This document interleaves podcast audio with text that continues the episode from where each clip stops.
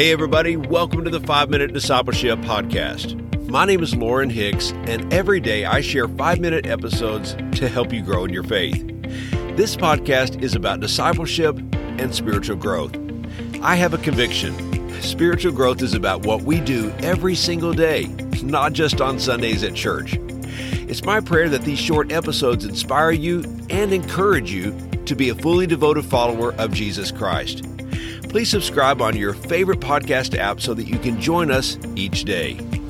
Today on the podcast, we are talking about the danger of procrastination.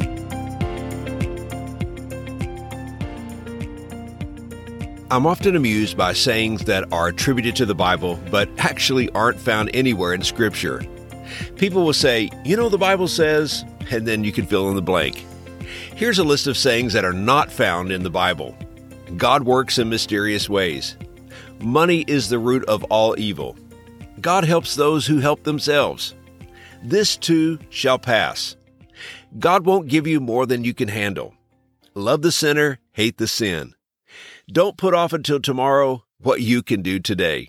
Now, none of these popular sayings are found in the pages of the Bible. But I want to talk about the principle found in that last statement don't put off until tomorrow what you can do today.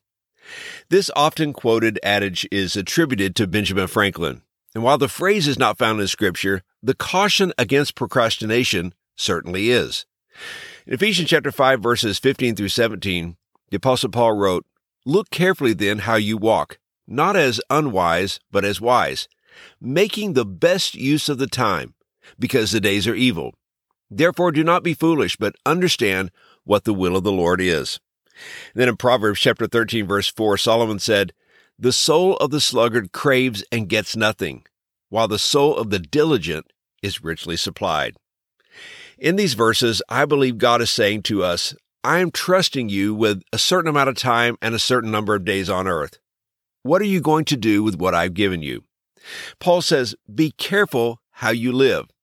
Live your life on purpose, not on accident. Why should we be careful? Because followers of Christ live in a way to honor God. Everything matters. We are also careful because we know that our lives are an example to others. It's interesting to consider how we use the time God gives us. If you live to be 75 years old, you will have lived 28,000 days on earth. Here's how the average person will spend those days 23 years sleeping, 17 years working, 11 years watching TV, 6 years traveling, and one year in church. It's important that we investigate and find out where our time is going. Are you losing time? Are you wasting time? Where is it going? Let's identify the time wasters. Then ask ourselves the question Is this really how we want to spend our lives? Remember, your time is your life. God is only giving you so much. How are you going to use it? Most people don't look carefully at how they live. Socrates said, the unexamined life isn't worth living. But hundreds of years before Socrates said that, God had already said it in the Bible. The prophet Haggai, chapter 1, verse 7. This is what the Lord Almighty says Give careful thought to your ways.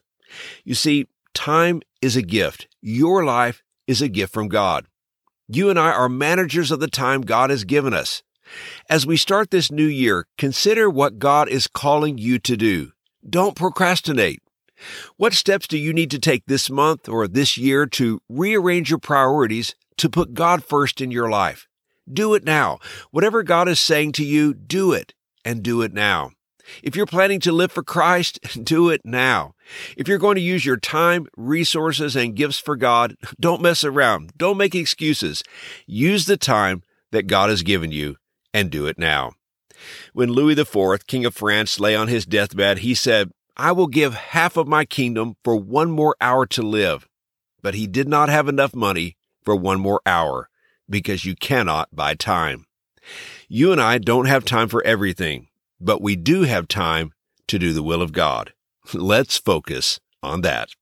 Here's today's challenge. Is there something important that you've been putting off? Are you procrastinating in an area of your life that you consider to be a priority?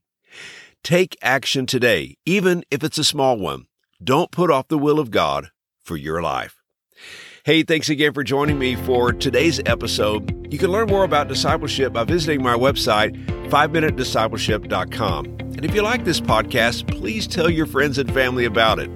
Also, I would be honored if you would leave a review of the show. It's not that hard, and I would be so grateful. You can do so wherever you listen to this podcast. I hope you have a wonderful day, and until next time, let's continue on our journey as followers of Jesus.